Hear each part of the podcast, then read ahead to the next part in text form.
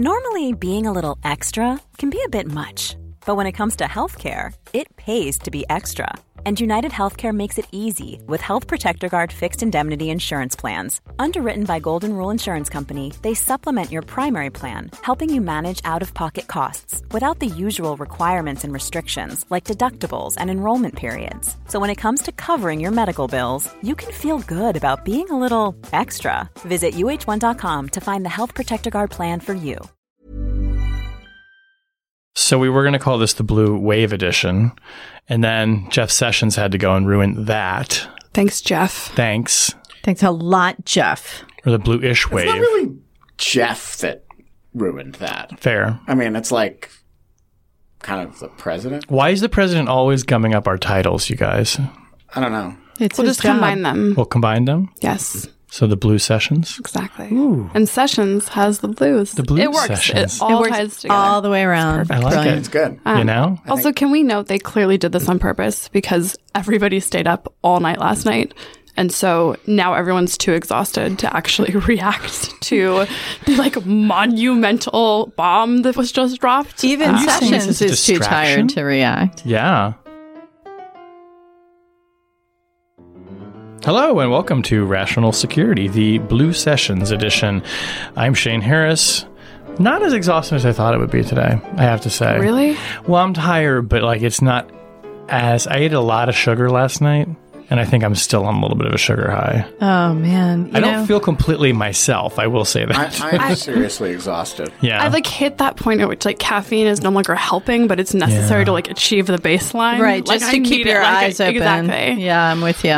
yeah, it was a long night. How long, what, how late did you guys stay up last night to watch the midterms? So I promised myself I wasn't going to do this, and then stayed up till like two o'clock in the morning, Oh, wow. refreshing that goddamn needle. Me too, but it was it was because there were a couple of races that I had a particular interest in that were both super super close. One of which finally did get decided before two in the morning, and the other one did not. Hmm. I was up and I tried to go to sleep around two and did not succeed and kind of dozed all night and kept waking up and looking at my phone. You're wired, but you haven't been fired. I feel like such a slacker. I went to bed at midnight. what kind of reporter are you? I mean, you know, not a politics reporter. I wasn't covering the uh, returns. I was. But how did you fall asleep? Weren't you like wired? Oh yeah, I was pretty wired. Yeah, yeah. yeah. I think eventually I, I just well probably more from exhaustion. So, but okay. Well, we're here. I'm here with Ben, Tammy, and Susan in the Jungle Studio, and we're. This is like an edition that's just going to kind of all morph into one. It's like there are many ingredients, but it is one Jello mold. We are doing this live, folks. We're doing it live. Fuck it, we'll do it live. I know it doesn't seem like this is carefully planned. No, no, no. this but it podcast, is. this episode is like the Marvel Cinematic Universe. It's all connected. so stay with us. Um, uh, I won't even bother reading the show description because I'm just going to go for it. so let's start with the news that broke less than an hour ago as we're recording this at four o'clock on Wednesday afternoon. Uh, Jeff Sessions submitted his letter of resignation to the president. It starts by saying, At your request, I am submitting my resignation. Uh, so clearly the president asked for this. Um, this is not entirely unexpected. Um, it nevertheless uh, arrives, I think, pretty darn quickly after uh, uh, the the Democrats uh, or after the midterm results, which obviously the Democrats took back the House, the Senate uh, added a few more Republican seats, and the president gave a, I think even for him, hugely combative press conference this morning, uh, in which he mixed it up with reporters and essentially not only took no blame for the loss of the House, but cast what happened last night as a great victory for Republicans because they added to their Senate majority and the number of seats they lost in the House was maybe not as much as, or as many as people thought. Um, so we'll get to that as well. But let's first start with Sessions' resignation. Ben, I'll start with you first. Um, just put this in some perspective. This wasn't unexpected. Um, I don't think this is going to uh, be seen as any kind of red line, at least by Republicans in the Congress. But just give us a sense of where we are in this moment and where and, and the significance of Sessions stepping down now. Well, so first of all, I mean, this is we should call it what it is. If if I resign at your request, that is being fired. Right. He was fired. And probably formally, it's not a firing because he submitted a letter of resignation. And that actually has legal significance uh, under the obscure Federal Vacancies Reform Act that governs who can and can't hold the position. Wait a minute. acting Everybody on Twitter is an expert in the Federal Vacancies Reform Act today, it is Ben. like the hot thing It is right now. I gotta say. to, to know a lot of about people who never heard about it. VFRA. Um, Woo. uh, or, It's our moment. the moments. FVRA. Um, look, uh, it is a very big deal. Um, and it's a big deal because Jeff Sessions basically had one significant virtue, which was that he had recused as he, I guess it's two virtues that he recused as he was required to do under the ethics rules. Um, and he had refused to get out of the way uh, having done so. Um, and he made the president, you know, by refusing to resign and uh, let the president install uh, an, a, a toady to control or try to rein in the Mueller investigation, he actually played an important role in letting Rod Rosenstein uh, supervise that investigation in a relatively dispassionate and and serious way. Uh, now that he has been removed, uh, the president, in fact, gets two opportunities. One is a uh, a very dangerous short term opportunity to appoint on an acting basis somebody who will, uh, you know, could act very differently from the way Rod Rosenstein has done, and the individual who he has appointed to do that is not somebody who inspires a lot of confidence. In fact, quite the opposite. Uh, in the longer term, the president gets to nominate somebody to be the attorney general of the United States and does so in a setting in which the Senate is, as you say, more apt to confirm a person than certainly was true six months ago. And uh, so I think he has a relatively freer hand to appoint exactly the wrong sort of person for the longer term job. And so it does create uh, a short term danger for the investigation as well as a long term danger for the department. So, Susan, talk about the man who is now effectively, as acting attorney general, will be overseeing, at least for the moment, the Mueller probe. And do you think that this is the beginning of an effort to shut the probe down? Yeah, so taking the second question first, um, at the risk of being hyperbolic, I guess in retrospect, um, I think this is the moment. This is the big constitutional crisis, standoff of the branches. Let's see if the system holds moment. Um, and that might not come with like a big bang, um, but I really don't think we can overstate the significance of what is happening right now. And that is that this is a frontal assault on the Mueller investigation. And one of the reasons we know that is because he didn't, uh, Trump didn't just uh, fire Jeff Sessions. He also installed Matt Whitaker, who was Sessions' chief of staff, in the acting attorney general role instead of allowing the ordinary sort of order of succession to fall. Um, and this is an individual, um, Whitaker, who, despite being a former U.S. attorney and uh, I think he was a one-time Senate candidate, maybe, um, by all sort of public appearances, is essentially a MAGA troll now. Uh, you know, take a look at his Twitter feed, the the sort of conspiracy theories that uh, that he's tweeting. He has publicly written about the Mueller investigation rather extensively, uh, talked about it being sort of a witch hunt, crossing red lines. Now, I do think that raises the immediate question of whether or not he has an obligation to recuse under DOJ ethics rules. Um, the big thing to look for there is whether or not he is asking career ethics officials whether or not he needs to recuse, and then whether or not he's relying on their advice. So if he doesn't bother asking, then we know that there's a big problem. And if there's any sort of daylight between what he is, whether he's recusing from overseeing Mueller or not, that's also really significant. That said, um, clearly they're going to uh, at least try and have him oversee the Mueller investigation. We're seeing sort of early reports of that. Um, and so what we have right now is uh, essentially a worst case scenario. You have a brazen Trump loyalist um, who has publicly stated his hostility to the Mueller investigation for political reasons, who is now overseeing the investigation as far as we can tell. Um, and so I think then you have to think about okay, what kind of mischief can that sort of person create? Now, the first thing he could do is just straight up fire Mueller. Um, and while you know you might think, oh, you know that's gonna that's gonna create a ton of blowback on the White House.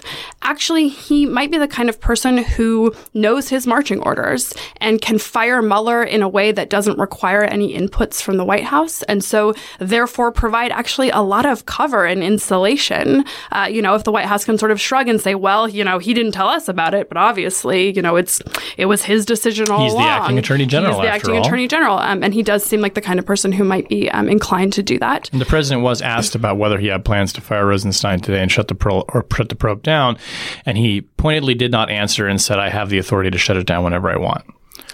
Yeah, so I do think we have to. That's a possibility, and it's a, there's a non-zero possibility of that. Um, but there's a lot that you can do, uh, sort of short of actually firing Mueller, that could really, really strangle this investigation. And that's that the acting attorney general has oversight of the special counsel. That's just it's it is very, very clear from the regulations. He could like not approve indictments. He could limit the scope.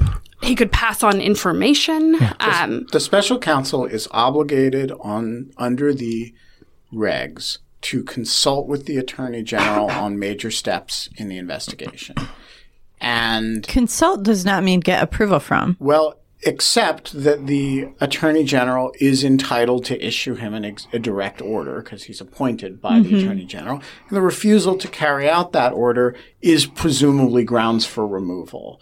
So, you know, if you combine the removal power with the consultation obligation, Sure. an attorney general who wants to really screw things up gets to do it. I mean, that said, Ben is is keying on I think what's a really important point, and that's that the regs say that if um, if in consultation the attorney general decides that it should not be pursued, um, uh, then that whether or not that's a binding determination, uh, right? Mueller has to follow those rules. It doesn't say shall not be pursued, and so actually Mueller does have one sort of possible defense here is Mueller gets to interpret the regulations for himself a little bit. So even though there's this consultation requirement, you know, Mueller's up, he's staffing, he's staffed, he's going, he runs his day-to-day operations, and he gets a relatively free hand in deciding, ha- you know, at to what degree and when he's gonna uh, he's gonna actually be co- be consulting. Um, now he had uh, some sort of agreement with uh, with Rosenstein about what that was going to look like, but uh, he could now sort of um, define the problem down a little bit. So, but Mueller, ultimately, what Mueller has as a hedge against that kind of blatant uh, constraint on his investigation or a direct order from the attorney general to shut certain avenues down, um, what he has as a hedge is Congress, right? I mean, the fact that in a similar fashion to House Republicans who tried to interfere with the investigation by conducting their own investigation, subpoenaing documents from the Justice Department, and so on, House Democrats could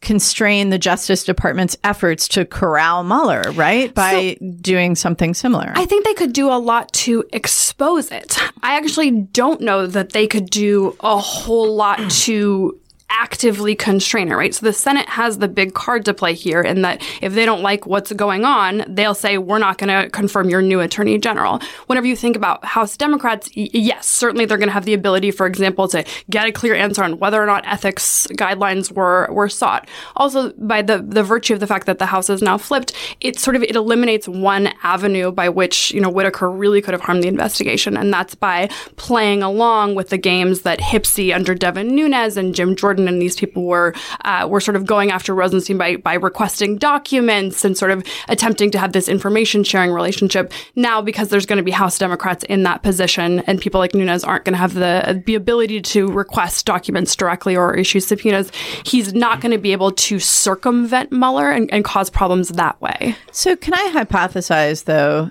there's going to be a lame duck session of Congress, which means that the House Republicans, including Devin Nunes's HPSCI, are going to be operating for the next couple of months um, until the new Congress comes in in January. And this guy, Whitaker, is acting attorney general, presumably until the new year when there will be a permanent appointee. So he's he's a short timer. As you said, he has the ability to insulate the White House if he acts in a certain way. Nunes is now a short timer as committee chair. There is really strong incentive for these guys over the next couple of months to do everything they can to stymie, to shut down, to, and otherwise to mangle this investigation. And it may be that Whitaker has no purpose as acting attorney general other than precisely this. But on this point, I do think this is an important point because we know that this is, or we can speculate that this is, you're exactly right, that he has no other purpose. And that's because it was speculated that he was going to replace Rod Rosenstein as the deputy attorney general. The problem with that was there's a rule against double acting. So he couldn't both be the acting deputy attorney general and also the acting attorney general for overseeing the Mueller investigation. So that wasn't going to work. So they thought, all right, never mind. Now they've gone the attorney general route. I, I do think that's them kind of showing their hand here. Well, so I- also think there's a real risk that, you know, if in a lame duck where the Jim Jordans and Mark Meadows and Devin Nunes's push certain document production demands that they've made, if you have an acting attorney general who's inclined to comply with those, we're in a very different environment. And, you know, Rod was too accommodating toward those in a lot of respect. And and but you know he did draw some lines and you know I- do think it is worth worrying about what what Whitaker does in that.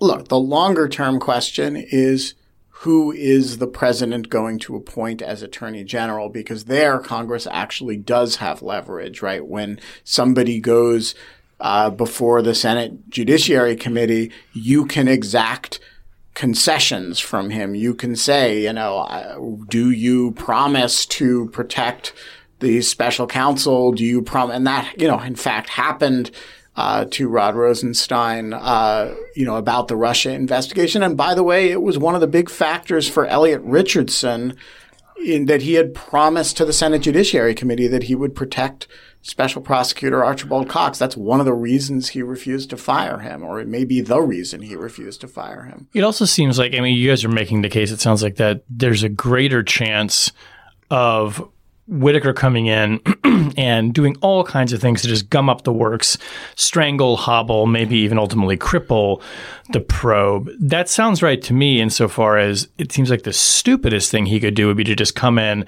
fire Mueller, and just shut it down, because then you immediately raise the question of whether the Democrats will begin impeachment proceedings the day that they swear the new Congress. Well, in. but so, but there are some. Look, Mueller is not without tools here, and you know, Bob Mueller, uh, uh, first of all, has never spoken, and if he believes his investigation is being interfered with, he could hold a press conference.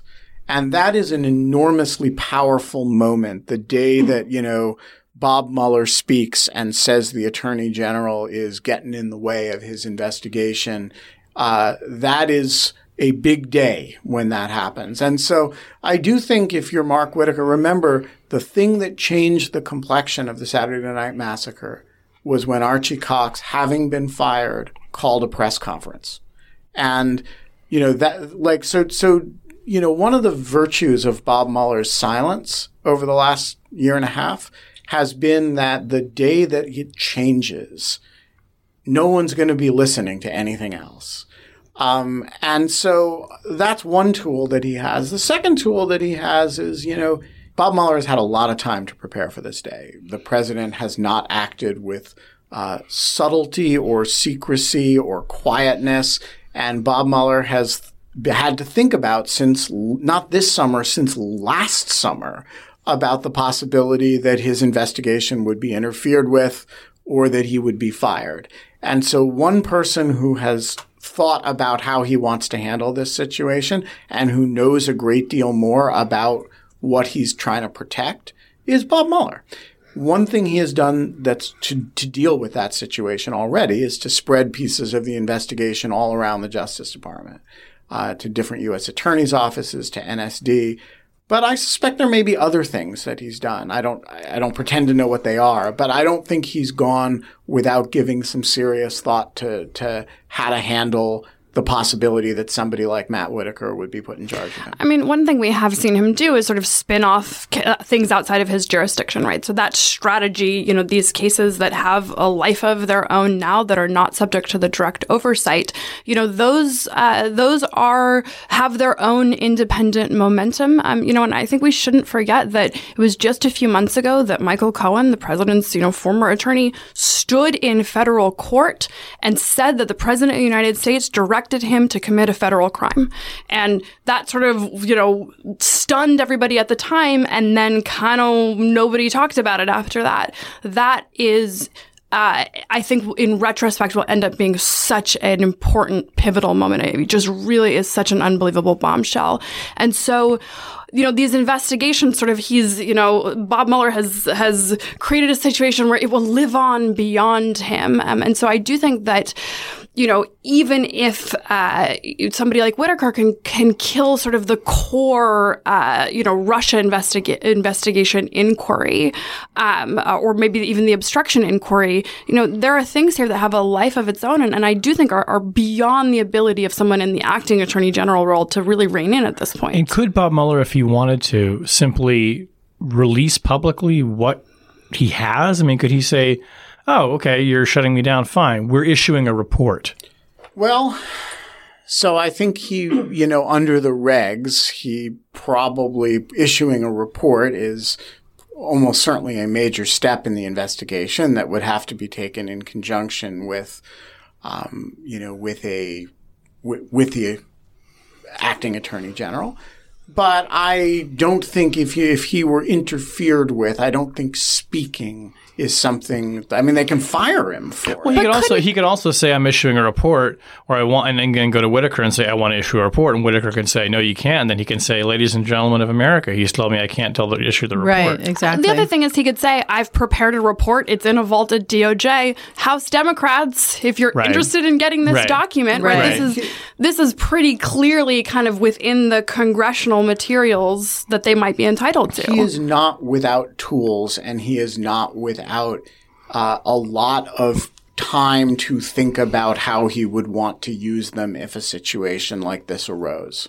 Okay, so let's talk about the you know the, the other big story of this and how it intersects of the day and what it intersects with the Mueller probe, which is that Democrats have now taken the majority in the House. Oh, right. There was an election. There was an election. I forgot the about that. The president would like you to like forget. a real long time ago. it sure does. Uh, you know, the Senate, obviously, the Republicans have expanded uh, their majority by a few seats, uh, so probably doing a little bit better than expected, maybe not as well as some had expected. Uh, Democrats did not come away with the blue wave, I think, that some people were hoping for. I disagree. Like 37 seats? Yeah, That's fair. That's, a actually wave. right, right, right. I'm no, no, no. Actually, I take that back. You're right. I think anything not historically over 24 or 25 is technically a wave. But point being is that there were hopes and aspirations that the Democrats would take the Senate and take the House. Whatever. And the presidency Right, and exactly. would, you And know. Donald Trump would just hand it over. Right. Um, but He would just nevertheless, Give in his marbles and go home. He's like, you know what? I'm really tired, you guys here. Um, but Tammy, talk about like so. There's the there's the immediate question of not just the the Mueller probe itself and whether something could happen to it in this period between the election and when the new Congress is sworn in in January, but presuming it survives, let's say, it enters into a completely altered political reality in which the Democrats control one of the chambers of Congress. They have subpoena power. It seems to me that becomes a great protection around the Mueller probe. Obviously, then the Democrats have their own ability to go ahead and start investigations of the executive branch. Uh, we presume that they will do that, not just via the House Intelligence Committee, which will go kind of be back on the rails now, I guess, from having been off the rails, but multiple other committees, probably most prominently the House Government Oversight Committee, uh, Judiciary. which Judiciary is another huge one. Actually, uh, Congressman Nadler, who's going to presumably be the chairman of that committee, has already come out with a statement warning the White House don't even think about it with shutting down and Mueller. warning anyone in DOJ, whatever Right. you do, we're gonna we're gonna find out. we're going to it. come after you. So, so Tam, let's talk about you know that political environment into which we're now moving with respect to both the Mueller probe and also the Russia investigation, and you know really the investigation of the Trump administration. This is this is a this is a pivotal moment. The, the game has changed. I think that there are undoubtedly some specific consequences for uh, the Mueller investigation and for the broader question of uh, Russian interference in the U.S. electoral system um, and potentially, you know, efforts at Chinese interference as well. So I, I expect all of that will get. Um, greater scrutiny uh, because we no longer have two houses controlled by the same party of the, as the president who have an incentive to downplay things that might make the president look compromised or less legitimate or maybe just make him look bad. But I think that the question you posed about the political context is this for Democrats, uh, they are now going to be able to use their chairmanships in the House and their oversight functions to connect this Mueller investigation, which is, among other things, about a whole bunch of different kinds of political corruption. Um, you know, Paul Manafort, uh, allegations of money laundering, you know, and the spin-off investigations um, of the Trump Foundation and things like that that have flowed out of this story, they're going to link all of that to other corruption in the Trump administration, to other investigations of ethics violations um, by Trump administration officials and maybe by the president himself and people in the White House.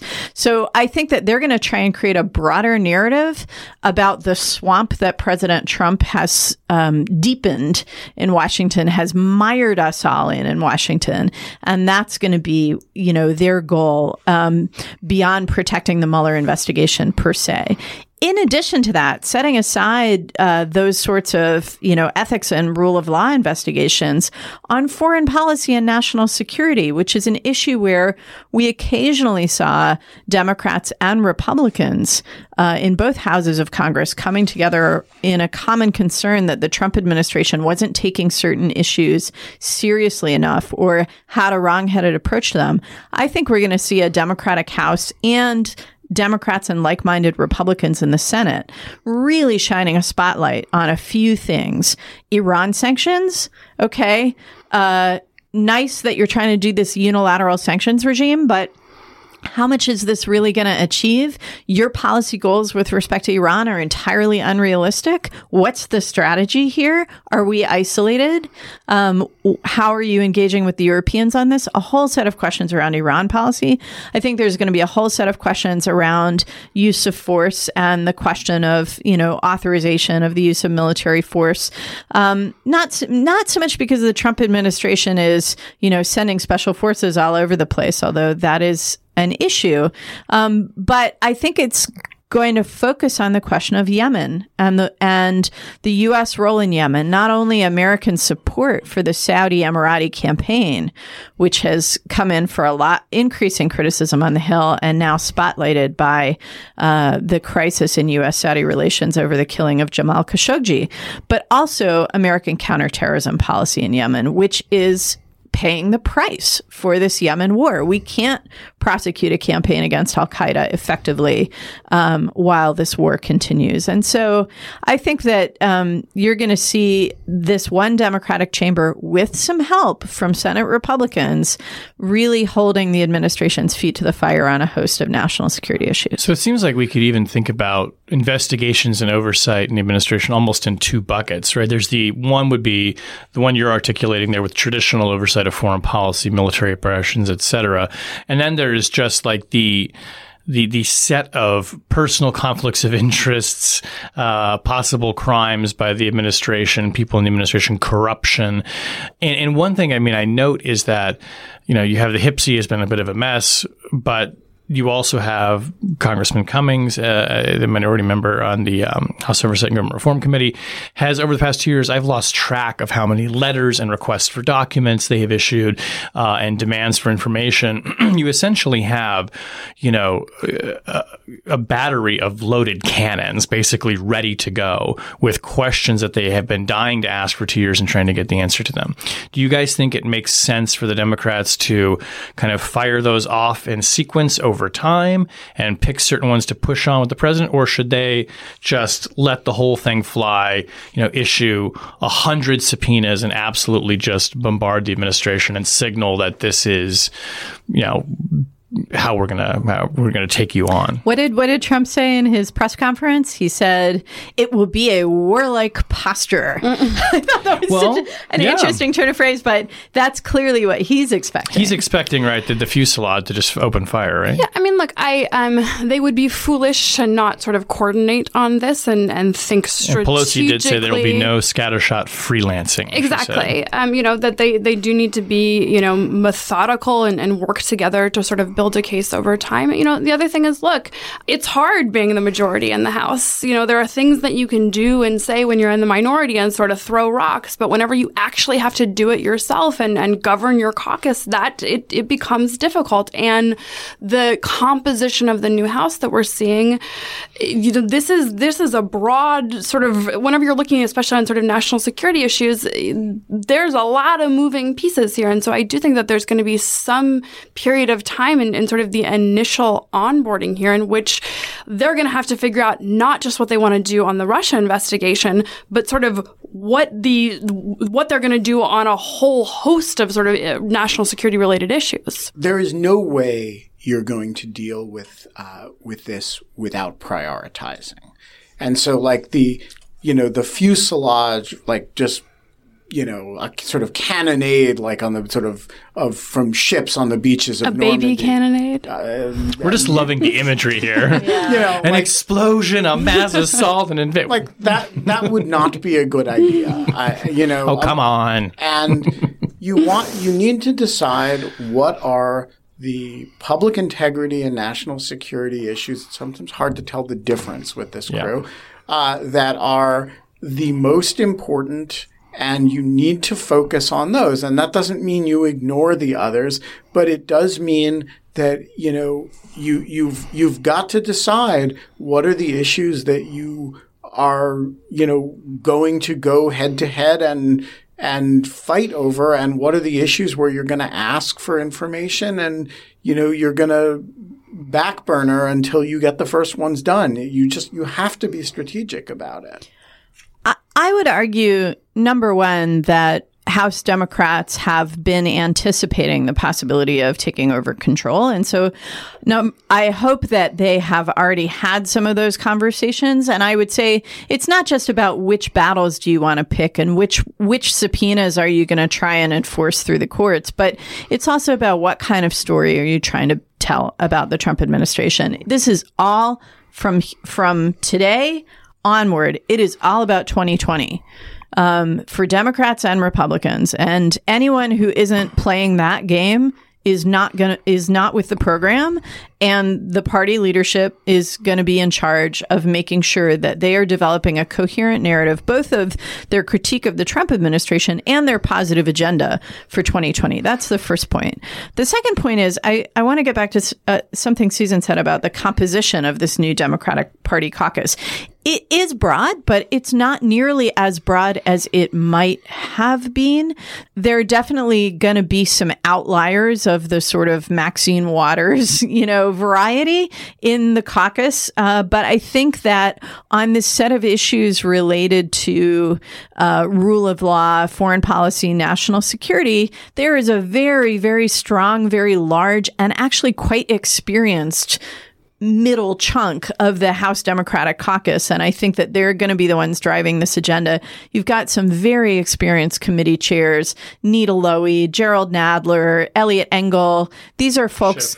Right, Adam Schiff. These are people who know process. They know their committees. They know the issues. They've traveled. They're gonna be able to drive the conversation on this set of issues in a way that I think is pretty um, important. And then if you look at the incoming class, you know, it's very striking to me that you've got uh, a half a dozen former CIA. The spook wave. The spook wave, right? You've got, um, you're going to have, you know, some, something like 80 new younger American vets. In other words, people who have fought in Iraq and Afghanistan 80 of them in the Congress. That is going to change the conversation. And the vast majority of those are Democrats. And they're going to be able to talk about these issues with a credibility and a knowledge that is going to be very, very hard to gainsay. So I, I certainly agree that the Democratic caucus needs to be strategic about how it pursues these issues, but I think they have a lot going for them. This also makes me think that the stupidest thing that this administration can do right now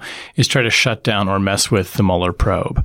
And it could actually be a great gift to, Democrats politically because let, let's say they do that. It triggers a constitutional crisis for sure.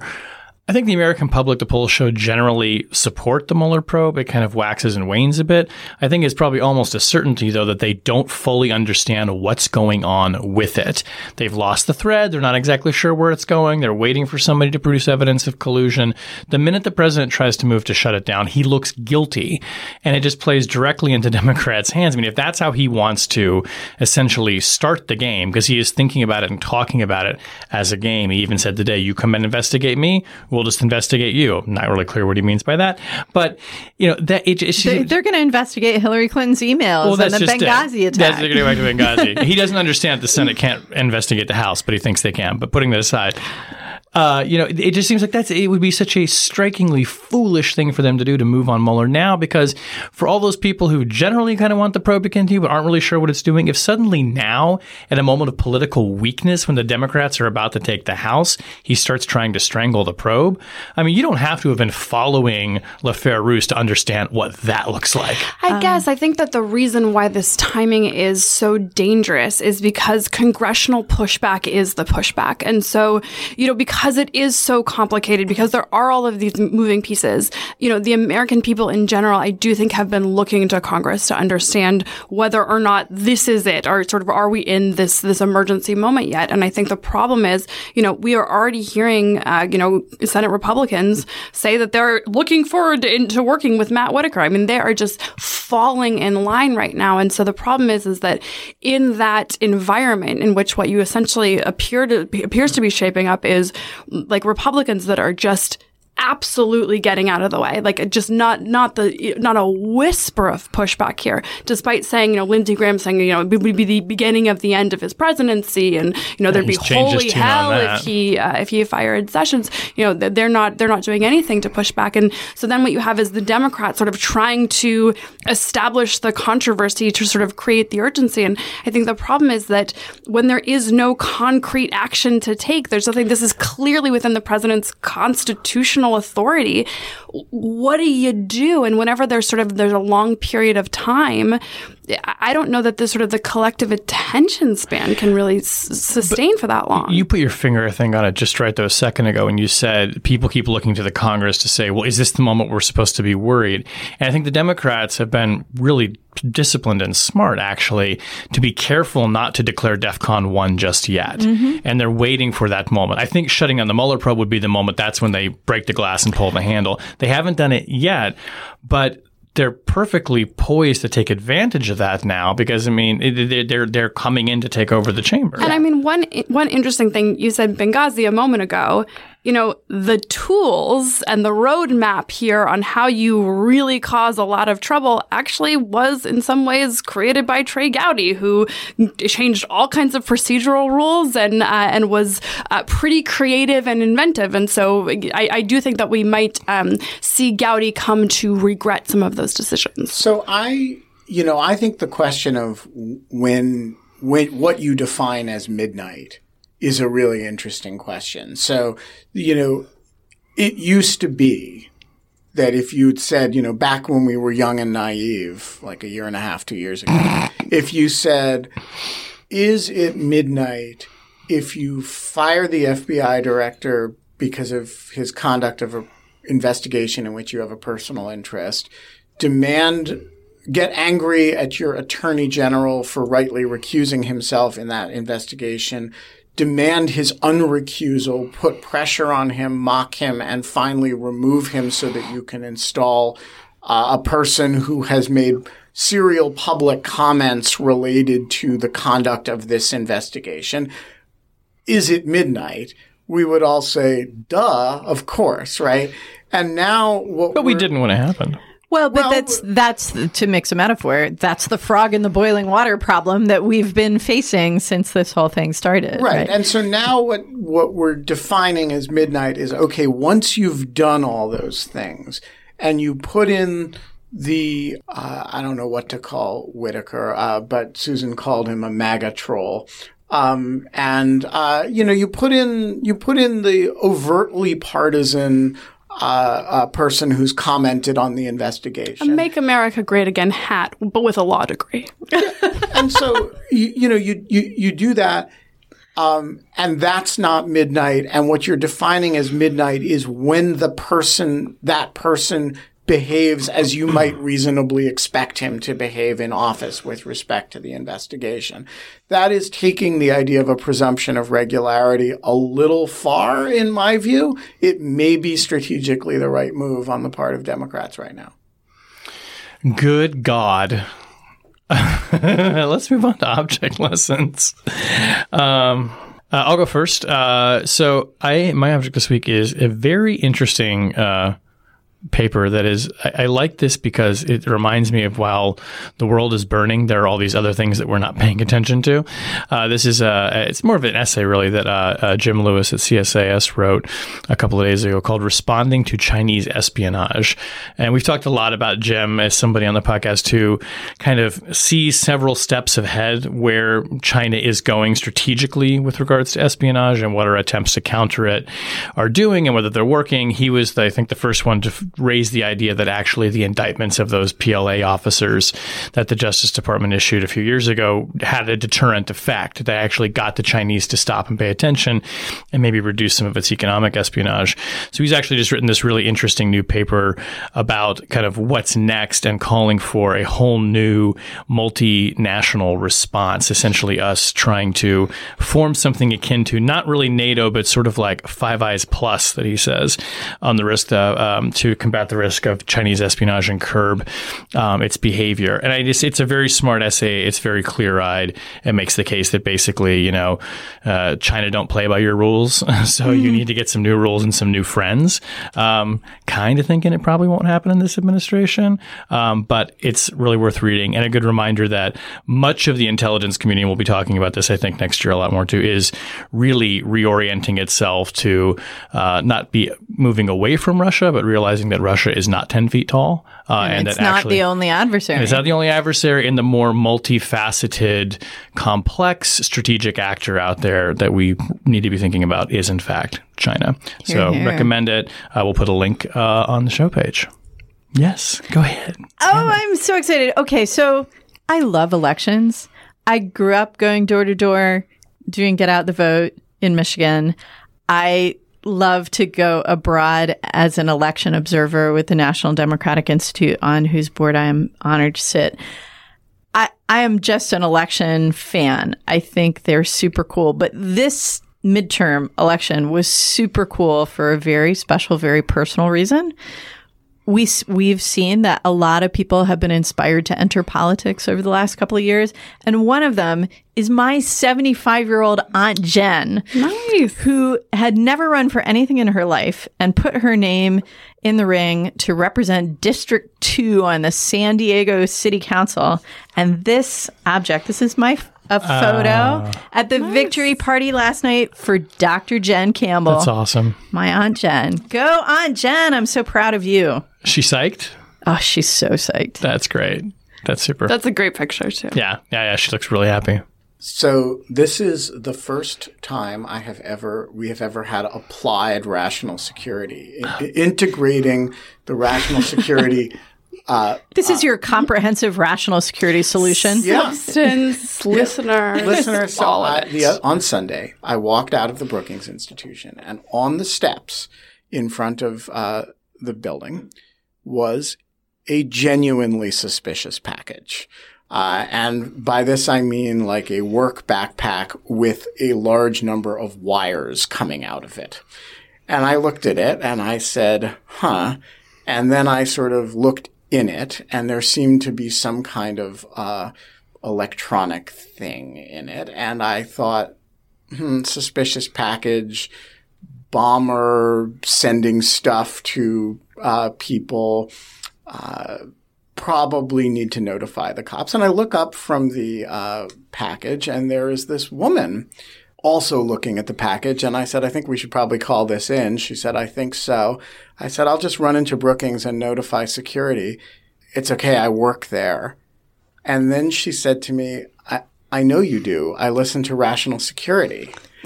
and That's the best. so I kind of peeled myself off the floor and ran into Brookings and uh, let them know that this package existed, and they called the cops.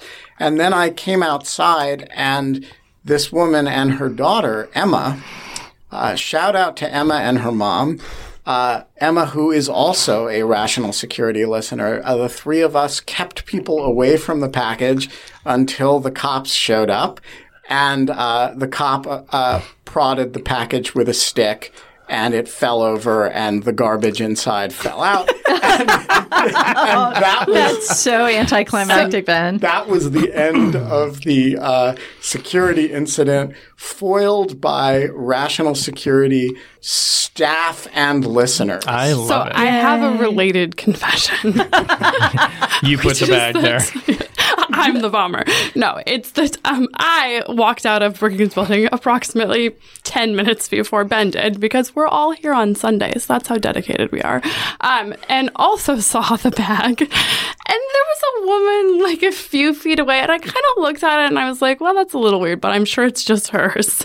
And left and drove Oh, away. you failed the And security so awareness in- You saw test. something? To see something, say nothing. something. ben and I have now been tested under like the same circumstances. I saw Remind something. me not to travel I didn't with say you. anything. Yeah. Oh man. Um, you know, but Ben, uh, well done. I, Penn State I, I want to I want to submit that the circumstances were not the same because when you came out, the bag was a- attended, and when I came out, the bag was was clearly not attended, and I do think that's a bit different. But uh, shout out to the alert rational security listeners who who helped me. Uh, uh, uh, save the public from this uh, bag Da- of dangerous bag of trash. that is why we have the best listeners. But I, we still They're don't keeping know. the public safe. why was there a bag of wires? Yeah, like, was the- it a what the hell hoax? was Was it, it though? garbage? Yeah. I'm so confused. It was. It is not obvious what it was. I, I think it was either maybe a homeless person's bag of garbage, or it was an effort to scare people. I'm genuinely not sure which. I suspect more likely the former than the latter. If you have misplaced a black bag full of wires and garbage, too late. Know. Too late, it's It's gone. It's been disposed of. We're very sorry. We could talk to you about its final moments. and we're at our final moments too. Oh, he is back. Rational Security is a production of Lawfare. You can find our show page on the Lawfare internet website, which is at lawfare Blog. blog dot, dot com. you can add an HTTP colon slash slash to that. Okay, if you write this down. HTTPS. on the World Wide Web. Colon. Uh, we, you can follow us on Twitter at RATL Security. You will find us on Facebook. Whenever you download the podcast, please remember to leave us a rating and a review. It helps others find the show. Our audio engineer this week is Matthew Kahn. The show is produced and edited by Jen Patja Howell. Music this week by Matt Whitaker and the Hatchet Men. Oh, nice. Good, good, good, good. That sounds like a plausible band name. Hey, Shane. Yeah? That cuts both ways. It sure does. It sure does. As does Sophia Yan. Like a knife. she cuts in all directions. cutting in all directions. She'll cut you up. oh, on behalf of my good friends Susan Hennessy, Benjamin Wittes, and Tamara Cofman Wittes, I'm Shane Harris. We'll talk to you next week. Thanks for listening. If we're still here. Even when we're on a budget, we still deserve nice things. Quince is a place to scoop up stunning high-end goods for 50 to 80% less than similar brands. They have buttery soft cashmere sweaters starting at $50, luxurious Italian leather bags, and so much more. Plus, Quince only works with factories that use safe, ethical, and responsible manufacturing. Get the high-end goods you'll love without the high price tag with Quince. Go to quince.com slash style for free shipping and 365-day returns.